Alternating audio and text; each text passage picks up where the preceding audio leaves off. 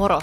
Tämä on Raha-asiaa podcast ja täällä puhutaan taloudesta, sijoittamisesta, kryptoista, raha-aiheisista ilmiöistä, yrityksistä ja oikeastaan kaikesta, mikä vain jollain tavalla liittyy rahaan. Mä olen Suvi Schwab ja mä huolehdin siitä, että kaikki vaikeimmatkin raha-asiat tullaan käymään läpi mielenkiintoisesti ja helppotajuisesti. Tervetuloa mukaan! No nyt päästään tähän oikeastaan, että mitä ihmettä siellä Kiinassa tällä hetkellä tapahtuu. Eli ainakin viime vuosina, kun tämä Xi Jinping on ollut vallassa, niin diktatuurimainen lähestymistapa asioihin on kyllä lisääntynyt. Niin mitä tämä on tarkoittanut taloudelle? Uh, no musta se ehkä semmoinen, se kaikkein ehkä semmoinen ikä, ikävin asia tällä ekonomistin kannalta ainakin on se, että se, ne tosiaan niitä suuria uudistuksia, mitä tässä on odotettu, ja itse asiassa siinä, siinä silloin alkuaikanakin puhuttiin paljon, että nyt tehdään paljon uudistuksia, niin ei ole tehty. Et, et, tota, tavallaan sit syödään sit sitä, sen Kiinan ää, niin pitkän aikavälin kasvuvahtia, kun uudistu, uudistustahti on vaan niin hitaampaa ja oikeastaan hitaampaa. Ja sitten kun tehdään jotakin, ää, niin kuin tässä viime vuosina on tehty näitä sääntelyuudistuksia, niin siis niitä saattaa tullakin yhtäkkiä paljon ja sitten voidaan tempoilla, tänään päätettiin noin ja kolmen kuukauden päästä päätetäänkin sitten jotain muuta, kun tilanne onkin vähän muuttunut jostain lähtökohdista, niin, niin tota, se on, ei ole hyvä. Ja sitten samalla äh, musta tuntuu, että semmoinen, niin kun, kun ne kaikki suuret päätökset pitää tehdä siellä ylhäällä, niin sitten semmoinen niiden alempien tasojen niin kuin itsenäisten päätö, päätöksentekomahdollisuus, niin se on koko ajan kaventunut ja kaventunut. Eli kaikki, kaikki tota tärkeät asiat pitää päättää jossain ylhäällä ja sit vasta sitä kautta voidaan, voidaan tota alkaa niitä edistää, mikä sitten luo ehkä omaa semmoista niin jäykkyyttä siihen, siihen tota päätöksentekoprosessiin. Nyt voisi ainakin luulla, että kun äh, Shin valta on lisääntynyt ja sitten vielä sääntely on lisääntynyt, että tämä olisi ulkomaalaisille yrityksille vaikeampaa, mutta tämähän on myös kotimaisille yrityksille nykyään tämä toimintaympäristö vaikeampaa. Ja tästä hyvänä esimerkkinä on tämä Alibaban keissi. Eli Alibabahan on tämmöinen varmaan maailman isoimpia yrityksiä, ja Jack Ma on esikuva ollut tässä. Alibaballa on esimerkiksi tämä AliExpress, ja sitten Alibaba ja muitakin brändejä sen alla. Niin kerrotko lyhyesti, että mitä tässä Alibaban ja Jack Maan keississä on nyt käynyt? No mä en itse asiassa ihan mu- tarkkaan muista, mitä kaikkea tässä on käynyt, tässä on niin paljon sattunut, mutta, mutta yksi tämmöinen, tämä liittyy siihen, että sitä sääntelyä kiristettiin tosi paljon, ja yksi tämmöinen, joka vuonna 2020, kun sitä alettiin kiristelee jo, ja kaksi viime vuonna niin enemmän, niin ää, yksi näistä Alibaban yhtiöistä, Ant Financial, koitti listautua Hongkongin pörssiin, ja, ja tota, se meni siis siitä olisi tullut maailman suurin listautumisanti aikanaan, tai ainakin yksi suurimmista. Ja se jouduttiin vetää, Kiinan viranomaiset käytännössä blokkasi se ihan niin kuin viime hetkellä. Ja sitten sitä mietittiin, että mitä on tapahtunut. Mutta näin siinä kävi. Mutta sitten tempo, tempoilevuudesta voisi ehkä olla niin kuin hyvä esimerkki. Tai niin kuin, no, sitä IPO taas niin kuin ajatellaan, että nyt silloin on näytetty niin kuin alustavasti vihreät valoa, että se voisi tänä vuonna taas tapahtua. Eli mä en tiedä, halusiko Kiinan kommunistinen puolue tai joku johtajani vaan näpäyttää tästä tiettyä ihmistä tai tiettyä yritystä, että katsokaa nyt, että me määrätään täällä, että te ette määrää yhtään mitään. Kommunistisella puolella on aina niin kuin ollut niin kuin hankala paikka tämmöiset suuret yksityiset yritykset, joilla on niin oikeasti paljon valtaa. Ne ei ehkä oikein sovi siihen, siihen ajatusmaailmaan, että Kiinan kommunistinen puolue määrää ja päättää kaikesta, mikä, mitä he niin kuin, uh, usein ajattelee. Yksityisty, suuret yksityiset yritykset, mitkä on niin tärkeitä, niin ei ehkä ihan, tässä on hankala yhdistelmä aina niin kuin yhdistää. Ja varmasti myöskin Jack on ollut kuitenkin tämmöinen tosi avoin persona ja ollut paljon esiintynyt joka paikassa, mutta listautumisen jälkeen hän on ollut vähän, niin kuin, ei ole ollut julkisuudessa oikeastaan juuri ollenkaan. Että kyllähän tämä on nyt ainakin saatu kontrolloitua, jos se oli se tarkoitus kommunistisella puolueella on kyllä keinot, keinot varmasti niin kuin, myös hänen pitämiseen aisoissa. Että ei, mä en, niin kuin, näin se vaan menee. Mutta on aika Kiinassa jännä... ei ole mitään suurempaa kuin kommunistinen puolue. Se on turha edes kenenkään ajatella mitään semmoista. Niin, tämä on aika jännä esimerkki, koska kuitenkin se, ei ole mikä, se on kiinalainen, ettei ole ulkomaalainen ihminen ja kiinalainen, Kiinan isoin yritys. Että tämä on, onko tämä nyt se suunta, mihin tämä on menossa jopa kotimaisten yritysten kanssa. Toinen esimerkkihän on tämä Evergrande. Osaatko kertoa, mitä siinä tapahtuu tai on tapahtumassa? No, no Evergrande on siinä mielessä varsin erilainen. Et, et, tota, siis Alibabahan on hyvin menestyvä, tai mun ymmärtääkseni ainakin niin valtavan hyvin menestyvä yritys, mutta Evergrande onkin sitten ehkä ihan eri maata. Kiina kiristi myös noiden rakentajien sääntelyä tuossa oikeastaan aloitti jo vuonna 2020 kiristämään sitä ja sitä aika moni nykyään jo tuommoinen parikymmentä rakentajaa on suurissa vaikeuksissa, että ne pystyy hoitamaan niiden velkoja. Niillä on paljon, paljon velkaa. Evergrande on vain yksi näistä siis reilusti tai no, noin 20 yrityksestä. Ne on ko- kovasti velkaantunut, niillä on ollut niinku ihan liikaa velkaa ja val- valtio tai viranomaiset päätti, että asetetaan tämmöisiä velkasääntöjä, millä, millä tota, käytännössä johti siihen, että ne ei saa niinku rahoitusta enää pankeista niin paljon kuin ne sai aikaisemmin. Sitten Kiinan ki- kiinteistömarkkina ylipäätään on ollut niin aikamoisessa alamäestä jo puolitoista vuotta vai, tai reilu vuoden ainakin. Eli rahaa ei tule tavallaan sitäkään kautta, että, se markkina jotenkin kasvaisi, vaan sen pikemminkin koko ajan pienenee ja pienenee. Ja myös niin kuin monenlaisia muita ehtoja, niin on ollut hankala saada mitään, mitään tota velkakirjarahoitustakaan. Niin käytännössä se on sitten johtanut siihen, että ne ei vaan pysty hoitamaan niitä maksuja velka, velkasitoumuksia, koska sitä rahaa ei saada tarpeeksi jostakin muista lähteistä. Mikä sitten on herättänyt itse asiassa, Suomessakin herätti paljon huolta viime syyskuussa, että tästä tulee jonkinnäköinen kriisi Kiinaan, mutta ainakaan toistaiseksi näin ei ole käynyt. Mutta tota, tämä on kyllä niinku asia, mitä mekin täällä tarkkaillaan oikeastaan jatkuvasti, että rakentaminen on Kiinan taloudesta tuommoinen noin jos tosi laajasti mitataan, niin ehkä 30 prosenttia koko siitä taloudesta, että se on valtava iso sektori. Ja jos siellä menee, menee huonosti, niin se ylipäätään tarkoittaa sitä, että Kiinan talous, taloudella menee, ei voi mennä kauhean hyvin. Ja sitten tässä on olemassa näitä riskejä, koska nämä, oikeasti nämä rakentajat, mitkä on nyt pulassa, niin ne on oikeasti suuria, valtavan suuria yhtiöitä, mikä sitten saattaa, niiden ongelmat saattaa sitten heijastua jonkin rahoitusmarkkinoille, esimerkiksi pankkeihin, sitten jollain tota, aikavälillä viime syksynähän ajateltiin, että jos Evergrande kaatuu, että tästä saattaa tulla ihan maailmanlaajuinen lama. Ja ta, siitä puhuttiin tosi paljon ja se oli tosi iso riski, mutta jotenkin ne saisit ne rahat koko ja joka kuukausihan niiltä erääntyy näitä lainoja ja ne on saanut tähän mennessä aina jotenkin ne rahat koko, mutta onko tämä riski siis vielä olemassa, että Evergrande kaatuu? En mä, ei ne kaikki rahoja ole saanut koko ajan, niitä on vaan niin kuin, onnistuttu jotenkin lykkäämään, tai sitten ei vaan ole, ole maksettu. Et, et kyllähän ne, ne on niin kuin defaultis siis maksukyvyttömiä käytännössä niin ollut jo pitkän aikaa. Mutta just kun tämä sektori on tosi tärkeä Kiinalle, niin mekin itse asiassa ajateltiin jo silloin äh, syksyllä, että ei, ei niillä päättäjille ei ole yksinkertaisesti varaa antaa, tämän, antaa näitä ongelmia levitä mitenkään niin laajemmalla. Se lähtökohta oli se, että viranomaiset kiristi sääntelyä ja sen takia nämä yritykset nyt ei niin kuin, ne on pulassa sen takia, koska se sääntely kiristettiin, niin aina on se mahdollisuus, että aletaan vetää sitä sääntelyä niin takaisinpäin.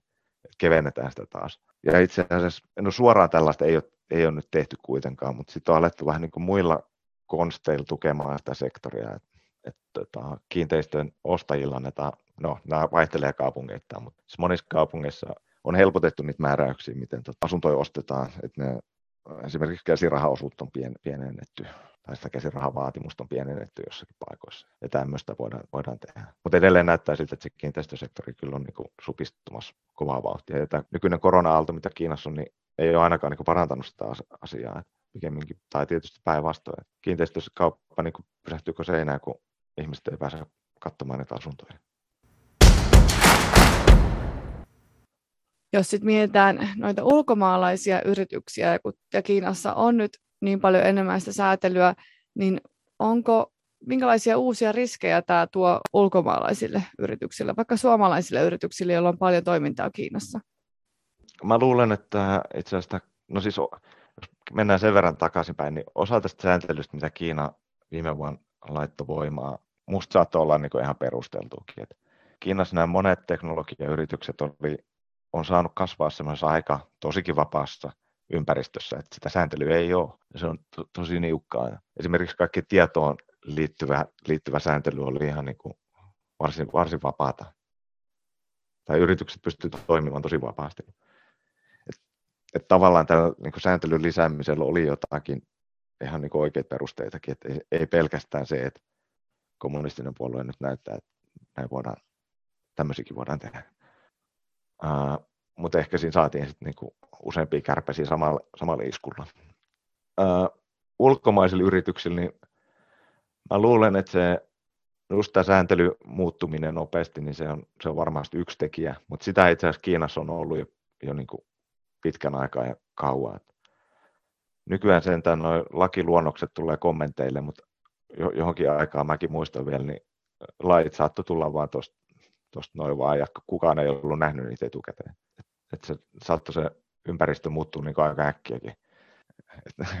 tota, mutta nykyään se, se on niin kuin parempi. Mutta sitten noita sääntöjä, sääntöjä saata, saatetaan muuttaa nopeasti, nopeastikin. Siis tällä hetkellä se korona ja miten Kiina, Kiina tota, käsittelee tätä koronatartuntoja, niin se on ehkä niin kuin kansainvälisillä yrityksillä se hankalampi kysymys. Kiinassa on hirvittävän tiukka koronapolitiikka. Ne koittaa saada tämän omikromuunnoksenkin kuriin sillä, että ne, ne tota, tämmöisillä tiukoilla säännöillä, niin se, se heijastuu suoraan niihin yrityksiin. Että niiden toiminta on kyllä sitten hankalaa. Kun joko ei oma väki pääse töihin, tai sitten tota, tavarat ei liiku johonkin provinssin rajojen yli, koska rekkamiehet on jonossa tiellä odottaa jotain koronatestausta tai, on koronakaranteenissa jossakin, niin ei, ei, ole, ei ole helppoa. Ja sama ää, tämmöiset ulkopuolet ei, ei ole oikein päässyt Kiinaan nyt yli kahteen vuoteen. Kiinan rajat on niin, niin kiinni, että et ei käytännössä semmoinen normaali, vaikka joku erikoislaitteen asentaja voi lähteä Kiinaan. Et se on kaksi viikkoa karanteenissa, jos se menee, ei, eihän sitten tule yhtään mitään tai, tai se, että ää, yritykset menis, suomalaiset yritykset menis katsoa, miten omalla tytäryrityksellä menee Kiinassa, niin ei ole ehkä ihan, ihan sellainen helppo lähteä. Tai ei olekaan helppo lähteä. Nyt on vielä Venäjän ilmatila kiinni, niin lentomatkat on pitempiä. Itse asiassa Kiinaan on lentoja varsin vähän Euroopassa tällä hetkellä koronan takia. Ja sitten on vielä ne karanteenit siellä päässä ja ei, tää, ei, ei sillä näytä hyvältä. Ja, ja sitten vielä moni odottaa, että Kiinan tämä nolla koron tai nolla tartuntapolitiikka, niin se jatkuu ja jatkuu. Et ei ole mitään niin kuin loppuun näköpiirissä. Tämä on aika jännä, koska tätähän ei myöskään olisi voinut ennakoida, että mitkä maat on, koronasta ei tiedetty mitään, ja kun korona tuli, niin eihän sitä olisi voinut ennakoida tietää, että mitkä maat ottaa tämmöisen nollatoleranssin ja mitkä ei. Singaporessakin on ollut todella, todella, todella tiukat koronarajoitukset viimeiset kaksi vuotta, mutta nyt jopa Singapore on alkanut hölläämään niitä, kun Kiinassa oltiin samaan aikaan täysin kotona eristyksissä. Eli tämäkin on ollut Joo. aika arvaamatonta, niin kuin monet muut asiat, mitä Kiina tekee. Niin ehkä tämä, olisiko tämä arvaamattomuus, just kun sä mainitsit, että, että kun ne säännöt saattaa tulla tosi nopeasti, niin voisiko tämä olla ehkä semmoinen riski, mitä yrityksillä on, ja sitten pitäisikö sijoittaja miettiä näitä, että uskaltaako nyt sijoittaa sellaisiin yrityksiin, jossa vaikka puolet kaikesta toiminnasta tulee Kiinasta, jossa on niin arvaamatonta, mitä siellä voi tällä hetkellä tapahtua. Kun Kiina on kuitenkin niin iso, iso maa, että pitäisikö sijoittaa ja sitten vaan, niin kuin, ei, ei sitä Kiinakorttia voi jättää katsomatta, kun se kasvaa niin nopeasti. Mä oon maailman surkein sijoitusneuvoja. Mun on pakko kysyä tämä raha-asiaa. mitä, mitä vihjeet. Ja Virakin puolesta emme voida niitä jakaa, mutta musta se kaiken A ja O on se, että sijoittaja vähän tietää siihen, mihin, mihin, se, sijoit, mihin se on ne rahat laittanut, mitä se yritys tekee ja missä se toimii. Sitten kun se sijoittaja tietää sen, niin sitten sen on ehkä helppo arvioida, että minkälaisia riskejä siihen saattaa lisääntyä tai liittyä ja, ja tota, sitten pystyy ehkä itse arvioimaan sitä, että haluatko ne riskit ottaa vai eikö halua ottaa. Mutta maailmasta ehkä löytyy aika vähän sellaisia yrityksiä, joilla on minkäännäköistä kiinakontaktia. Et kaikki suuret yritykset on niin kuin toimii Kiinassa. Siis valtaosa maailman suurista yrityksistä toimii jollakin tasolla Kiinassa. Ja ne, jotka ei toimi, niin ne vähintään vie sinne jotakin tai ostaa sieltä jotakin. Ja meillekin, jos kauppaan menee ja katsoo, että mistä niitä tavaroita tulee, niin aika moni on Kiinasta. Että kyllä tota, semmoinen, kaikilla yrityksillä on jo, jonkin verran semmoista Kiinaa.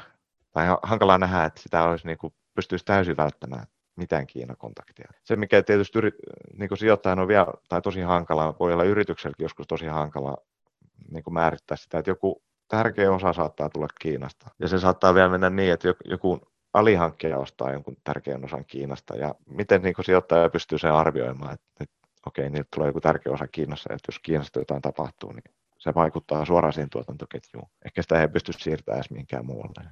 Tai siis mitään korvaavaa tuottajaa ei ole niin kuin järkevästi saatavilla. Tällaista riskiarviointi voi olla niin kuin hyvinkin hankalaa. Joo, mä ehkä Joo. ajan enemmänkin sitä takaa, tai sitä kulma, voidaan katsoa vaikka yrityksen kulmasta, eikä sijoittajan näkökulmasta, että vaikka tämä sääntely on lisääntynyt tosi paljon ja on paljon arvaamattomampaa ja sitä kautta enemmän riskiä, niin onko yrityksillä varaa niin kuin olla menemättä Kiinaan, tai koska kuitenkin vaikka riskiä on, niin ehkä se on kuitenkin sitten niin, niin iso ja kasvava valtio, että ei sitä voi jättää katsomatta sitä korttia, vaikka riski olisikin korkeampi.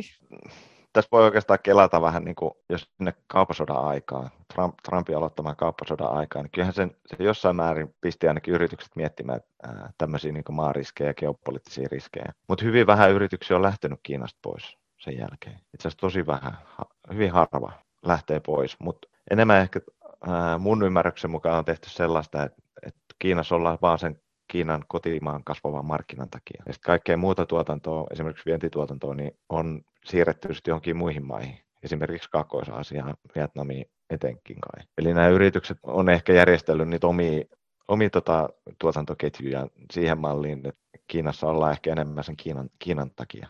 Kiinan kasvun takia, että tehdään sitten Kiinas, niin Kiinaan asioita. Et siinä mielessä se, että miten suuri osa se sitten jonkun yrityksen toiminnasta on, niin se on, se on niin hankalaa. Tämä osa on altis tämmöisille sääntömuutoksille. Mutta jos tota, miettii sitä, että mitä, se riippuu hyvin paljon siitä, että millaisella toimialalla se yritys on. Et jos, sen, jos se tuottaa jotain asiaa, millä Kiinalle on, on tota, niin tarve, niin mä luulen, että se on aika suojasta tämmöisiltä sääntely, sääntelyriskeiltä esimerkiksi jos sä, jos sä tuotat jotakin teknologiaa niin vihreän, vihreän tota, sektorin toimiala, että milloin jotain selviä positiivisia ympäristövaikutuksia tai pystyy vähentämään päästöjä, niin Kiina, kun sillä on nämä päästötavoitteet kaukana, niin sä olet aika hyvin niin kuin ehkä linjassa sen Kiinan yleisen poliittisen tavoitteen kanssa, että, että, että tämmöisiä asioita ne haluaa, että tämmöisillä on kysyntää, niin ei ne lähde sääntelemään niitäkään sitten ehkä niin tiukasti, ainakaan toivottavasti. No sitten pari kysymystä vielä Kiinan tämänhetkisestä tilanteesta. Ja toinen on Taivan, joka ei ole kelläkään salaisuus, että Kiina haluaisi, että Taivan on osa heitä ja Taivan ei halua olla osa Kiinaa. Ja tähän poliittinen konflikti on ollut olemassa jo vuosikymmeniä, mutta miksi tämä on nyt taas tosi ajankohtainen asia? Niin, no oikeastaan on vain yksi Kiina. Tota, tämä on niin hankala kysymys aina, kun Taivan ei ole, ei ole maa. Taivan on jotenkin jollain tasolla osa Kiinaa, mutta sitten kuitenkin ne on vähän niin erillään ja päättää itse pitkälti omista asioistaan. Mutta esimerkiksi Suomen virallisen linjan mukaan niin ei Suomi tunnusta Taivania, että Taivan on niin osa, osa Kiinaa meidänkin mielestä kai.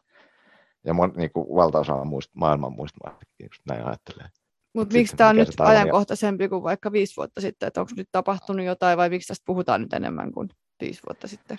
No, tai mä, mä liittäisin Taivanin jossain mielessä tuohon Ukrainaa ehkä, että siinä, siinä tota, tai, tai Hongkongiin. Kiina nappasi Hongkongin hallintaansa, voisi sanoa, että aika tiukastikin tässä viimeisen viiden vuoden aikana, niin ehkä Taivan on sitten sopivaa jatkumoa, jatkumoa siihen, että minkä takia siitä puhutaan paljon. Ja Ukrainan sota on tosiaan toinen.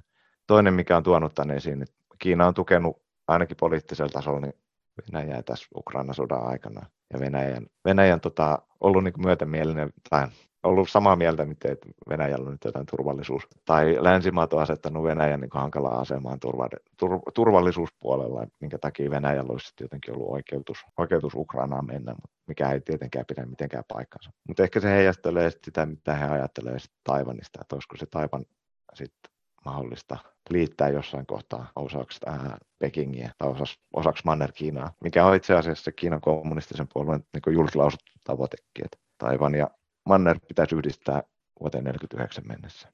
Edelleen niitä samoja tavoitteita, jotka on sinne vuoteen 49 asetettu. Musta must tuntuu, että mä en mä tiedä, onko ne Taivanilla, musta tuntuu, että ne, ne jotenkin ajattelee, että näitä sapeleja kalistellaan tässä aina aika ajoin, mutta sitten kuitenkaan, kuitenkaan ei mikään muutu. Ja itse asiassa musta tuntuu, että taivanilaiset itsekin toivoisivat, että status quo pysyisi, että he ei ole itsenäisiä, mutta he on jotenkin tässä kuitenkin vähän niin kuin omillaan kuitenkin mutta ei itsenäisiä.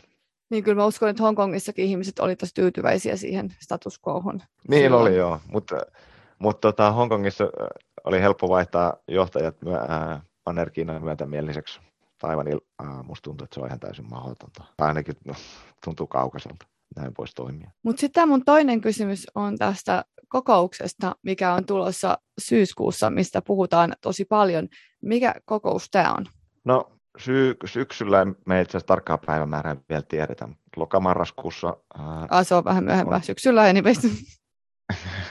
Lokamarraskuussa yleensä on Kiinan kommunistisen puolueen kokous, jossa on määrä päättää siitä, että kuka on Kiinan kommunistisen puolueen johtaja seuraavat vuodet, näin niin kuin taiteiltuna. Ja, eli käytännössä tarkoittaa sitä, että Xi Jinping tullaan valitsemaan jatkamaan Kiinan johdossa ja kommunistisen puolueen johdossa niin syksyllä. Hänen niin kuin, toimikautensa päättyy, päättyy tota, syksyyn ja tämmöinen uudelleenvalinta pitää tehdä. Se, että valitaanko hänet millä tittelillä, tai niin käytännössä musta tuntuu, että sille ei ole niin oikeastaan tällaisella yksinkertaisella ekonomistilla sille ei ole kauheasti niin väliä. Hänet tulee valitsemaan ja jatkamaan maan johdossa. Mutta se, mitä musta vähän niin kuin, mikä saattaa mietittääkin niitä valitsijoita, eli käytännössä ne muut puolueen, puolueen jäsenet äänestääköhän ne, ehkä ne äänestää, mutta ainakin ne päättää sen.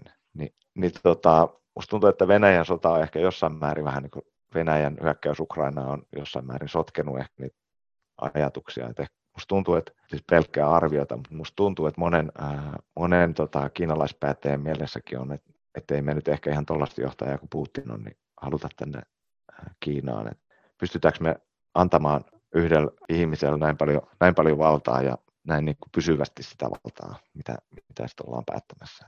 Että se on asia, mitä he varmasti joutuu niin kuin mielessä ainakin pohtimaan eri asiaa, että vaikuttaako se mihinkään, mitä he voi niin oikeasti valita mitä säkin sanoit tuossa, että kyllähän se on aika varmaa, että tämä Xi tullaan sitten valitsemaan vielä uudestaan, että onko tämä silti, vaikka se on lähes varmaa, niin siltikin kuitenkin tästä puhutaan tosi paljon ja tämä tuntuu olevan jotenkin tosi jännittävä tämä syksyn no se, kokous. Se on, se on Kiinan, kan, Kiinan kommunistisen puolueen kannalta, niin se on tämän vuoden tärkein tapahtuma. Ehdottomasti. Ei ole, ei se, ei ole korona ei, ei ole läheskään yhtä tärkeä, ei ole mikään Ukrainan sota, vaan se on Xi Jinpingin uudelleenvalinta. Ja sitähän tietysti on niin valmisteltu jo pitkään aikaa ja, ja tota, valmisteltu myös niin, että ei käytännössä, hänellä ei ole niin muita vaihtoehtoja. Ainakin tällä hetkellä tuntuu siltä, että ei ole niin mitään muita vaihtoehtoja.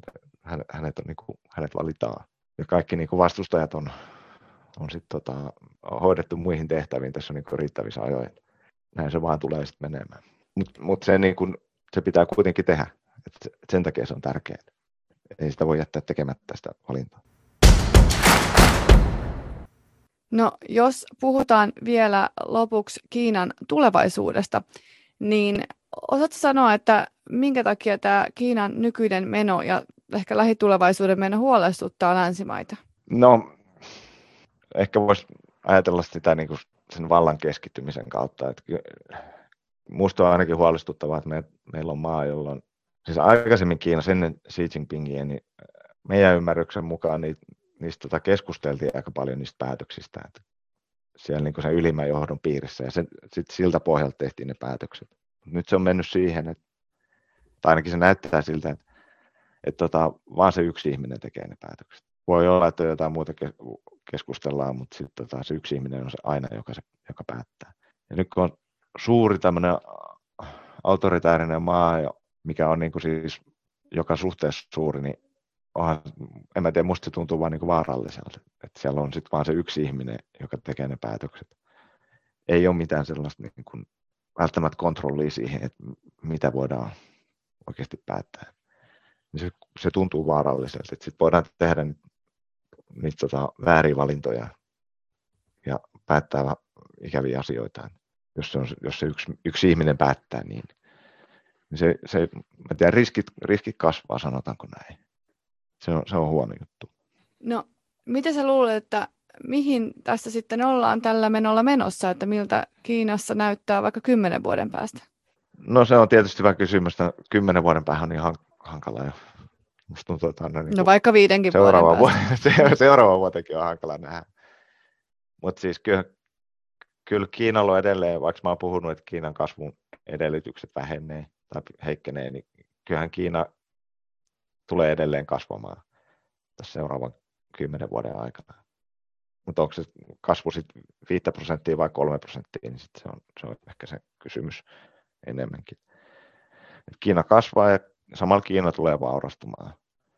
Mutta kyllähän tässä on niinku, tosiaan, kun se valta, vallan kes, valta on keskittynyt, niin tässä on kyllä niinku enemmän ja enemmän semmoisia riskejä, että et voi tulla jotain ikäviä kehityskulkuja, mitkä sitten johtaa johonkin ikä, ikäviin asioihin. Eikä semmoinen mm, Kiinan talouden kriisiytyminenkään, niin ei sekään ole niin täysin poissuljettu. Että onhan, niin kuin mä puhuin niistä investoinneista ja velkarahasta, niin nämä ei ole niin kuin, tai me nähdään muista maista, että tällaiset ää, nopeat, nopeat velkaantumiset niin on johtanut jonkinnäköisiin talousongelmiin pitkässä juoksussa jossain kohtaa. Et ei, voi, ei voi sulkea pois sitäkään, että Kiinan talous kohtaisi jonkun niin kuin kotimaisen kriisin tässä seuraavan kymmenen vuoden aikana. Et sellaisia ei Kiinassa ole oikeastaan ollut niin kuin pitkään aikaan. Et sitä hämmentävän pitkään aikaan. Kiinan kasvu on ollut hyvin vahvaa pitkän aikaa, eikä ole niin semmoisia koti, kotimaan lähtöisiä kriisejä oikeastaan ollut, mitkä olisi merkittävällä tavalla niin vaikuttanut siihen talouteen. Et ehkä sellainenkin nähdään joku päivä. Yksi sellainen teema tietysti, mikä se tässä niin tulevaisuutta määrittää paljon, on, on tämä suurvaltasuhteet Kiina ja Yhdysvaltojen välillä, että poliittinen tai suurvaltakilpailu tulee vaan tästä kiihtymään ja kiihtymään. Et mihin se sitten johtaa, että et onko meillä, onks meillä tota, meneekö tämä maa jotenkin, tai maailman jakautuksen jotenkin kahtiin, niin mun on kyllä hankala, hankala sellaista vielä nähdä, että se niin kuin täysin jakautus johonkin kahteen leiriin niin, e, tuntuu niin jotenkin kaukaa hajatulta, ainakin tässä kohtaa vielä kymmenen vuotta on jo pitkä aika, voi paljon tapahtuukin, mutta en tiedä, hyvin hankalaa tuommoinen niin kehityskulku nä, näyttäisi. Kiina kuitenkin tarvitsee edelleen, edelleen ulkomaita. Kiinakaan ei ole niin ihan täysin riippu, riippumaton, riippumaton tota, ulkomaista. Länsimaistakin he saa hyvin paljon teknologiaa. Esimerkiksi jotain mikrosiruja, niin Kiina ei vaan osaa valmistaa niitä kaikkein parhaimpia mikrosiruja. Ja saas nähdä, on, osaako ne koskaan valmistaa niitä, vaikka ne hirvittävän paljon rahaa siihen käyttääkin. Ja mikrosirut on tietysti kaiken, niin kuin, sulla täytyy olla niitä, jos sä teet, äh, sulla täytyy olla niitä parhaita mikrosiruja, jos sä meinaat tehdä jotain korkean teknologian tuotteita. Parhaimpia korkean teknologian tuotteita, mitä Kiina haluaisi kovasti tehdä. Mä en tiedä, onko tyyppi nimeltä Ray Dalio tuttu, mutta hän on kirjoittanut tää, tässä varmaan ehkä puoli vuotta sitten, kuitenkin muutama kuukausi sitten tämmöisen uusimman kirjansa The Changing World Order, jossa hän on tiiminsä kanssa tutkinut maailmaa tuhansien vuosien ajoilta, että mitkä maat on ollut aina dominoinut. Ja hän sitten kirjoittaa siinä, että tämä maailman suurvalta on muuttunut aina, että ei tämä USAn suurvalta tai johtava maa tule loppujen lopuksi kestämään aina, ja että USAn tämä dollari, kun on tämä varantovaluutta, että sekään ei tule kestämään maailman loppuun asti, koska ei se ole myöskään ollut siellä. Ja kaikki nämä varantovaluutat ja kohtavat maat on aina muuttunut. Ja nyt voisi olla semmoinen aika, kun tämä johtava maa voisi muuttua taas, ja tällä kertaa olisi Kiina vuorossa. Ja ehkä jopa tämä USAn dollari, joka on tällä hetkellä maailman varantovaluutta, että tämäkin voisi jopa muuttua nyt pois Kiinan suuntaan. Onko sinulla tähän jotain mielipidettä tai kommenttia? No se, siis dollarin aseman murtuminen on kyllä niin kaukana vielä kola ja voi, että ainakaan, siis se voi murtua, mutta Kiinan juon ei ole kyllä mikään niin vaihtoehto silleen. Kiina, Kiinassa pitäisi tapahtua tosi paljon, että he pystyisivät luopumaan sen juonin siitä nykyisestä säätelystä, mitä he tekevät. Eli juoni ei voi, niin kuin, ei voi vapaasti vaihtaa. Kiinaan ei voi vapaasti sijoittaa. Kiinasta ei saa rahoja välttämättä kauhean nopeasti vapaasti siirrettyä pois. Kiina rajoittaa näitä, tätä rahaa virtaa sen niin kuin maan raja yli hyvin paljon. Ja niin kauan kun ne tekee tätä, niin käytännössä tarkoittaa sitä, että juonista ei voi tulla merkittävää kansainvälistä valuuttaa. Ei, se ei pysty haastamaan tota dollaria. Niin kauan, Tässä kirjassa niin kauan, kuitenkin jatkaa, aikajänteet on tosi pitkiä, että koska tämä on kuitenkin tutkittu tätä niin kauan kuin maailmantaloutta on ollut, että mä veikkaan, että tässä kymmenenkin vuotta on aika lyhyt aikajänne, että tämä muutos, Joo. mistä hän tässä puhuu, siis niin se aikajänne voi olla tosi pitkä. No siis pitkässä juoksussa tietysti voi tapahtua ihan mitä vaan, mutta silloin musta tuntuu, että Kiinassa tarkoittaa sitä, että siellä, se, siellä poliittisella puolella pitäisi tapahtua myös jotain, mikä niin kuin mahdollistaa sitä tällä nykysysteemillä, että se, se on niin hankalaa nähdä, että menisi eteenpäin. Ja tämä niin kuin, itse asiassa pääomaliikkeiden vapauttaminen on yksi hyvä semmoinen tavoite, mitä heillä, heillä on ollut, mutta he, mitä he ei ole halunnut sit kuitenkaan niin kuin saavuttaa. Alun perin ei ole, niin kuin 90-luvulla piti Kiinaan saada virrata vapaasti pääomaa. Sitten ne siirsi sitä eteenpäin. Oliko se vuoteen tai 2015? No ei ole toteutunut, eikä se, tässä ei ole vieläkään niin nähtävissä, että, että tota, he halusivat siihen suuntaan liikkua. Mutta kaikki tietysti on, on tota mahdollista, ja mä, siis se, minkä takia Kiina ei halua, niin on se, että he, mä tiedän, jotenkin tuntuu, että Kiinan johto haluaa pitää kaikki niin kuin nyörit käsissä, että ei, markkinoille ei saa antaa niin liikaa, liikaa valtaa. Ja tämä pääomaliikkeet on yksi sellainen, että he, he haluavat pitää tästä niin tiukasti kiinni.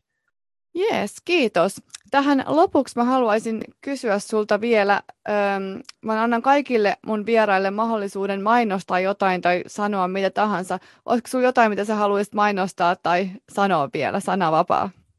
No siis me, me tuotetaan hirvittävästi julkista tietoa Kiinan taloudesta ja Venäjänkin taloudesta. Ja, ja tota, se on ihan saatavilla meidän verkkosivuilta. Sieltä voi käydä katsomassa. Jos, jos Kiina tai Venäjän talous yhtään kiinnostaa, niin www.bofit.fi. Sieltä löytyy kaikkea kiinnostavaa tietoa. Ihan niin kuin, me koitetaan tehdä ihan semmoisia selväjärkisiäkin juttuja, mitä pystyy ihan kaik- kaikenlaiset ihmiset lukemaan. Mutta sitten tietysti tehdään ihan niin kuin akateemista tutkimusta, mikä voi olla niin hankalampaa. hankalampaa. Meillä on esimerkiksi semmoinen viikko, viikkokatsaus, missä on joka toinen viikko kirjoitetaan Venäjä, Venäjän talouskehityksestä ja, ja tärkeistä teemoista, ainakin meidän mielestä tärkeistä teemoista, mitä siihen liittyy. Ja joka toinen viikko Kiinasta, niin se on ainakin sellainen, sellainen pitäisi olla niin kuin suht yleistajuinen äh, kokooma siitä, mitä, mitä tota, missä mennään ja mikä, mikä olisi nyt kiinnostavaa. Että sitä kannattaa käydä katsomassa. Kiitoksia, tämä on ollut oikein mukava haastattelu ja mukava rupatella näistä. Joo, ja mä itsekin haluaisin suositella näitä teidän, varsinkin näitä Kiina-tietoiskuja, että YouTubestakin löytyy näitä teidän Profitin Kiina-tietoiskuja, ja ne on kyllä tosi mielenkiintoisia ollut mullakin, kun mä oon tähän haastatteluun valmistunut, valmistautunut.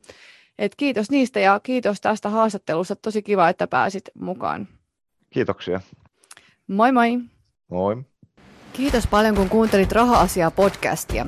Ennen kuin mä paljastan, kuka meillä on seuraavalla kerralla vieraana ja mikä onkaan meidän aihe, mä pyytäisin, että sä kävisit tilaamassa tämän podin Spotifysta, Apple Podcastista tai mistä tahansa, missä sä kuuntelet tätä podia. Myös somessa jakaminen auttaa muita löytämään tämän podin ja oppiin lisää raha-asioista. No ensi kerralla meillä on vieraana Rahapodin toinen vetäjä ja Nordnetin talousasiantuntija Martin Paasi. Ja puheenaiheena meillä on erittäin seksikäs aihe, nimittäin korot. Mitä kaikkia korkoja on olemassa, mihin korot vaikuttaa ja mikä kuuma ja ongelmallinen tilanne meillä tällä hetkellä on käsissämme Euroopassa. Kiitos ja kuullaan taas ensi viikolla.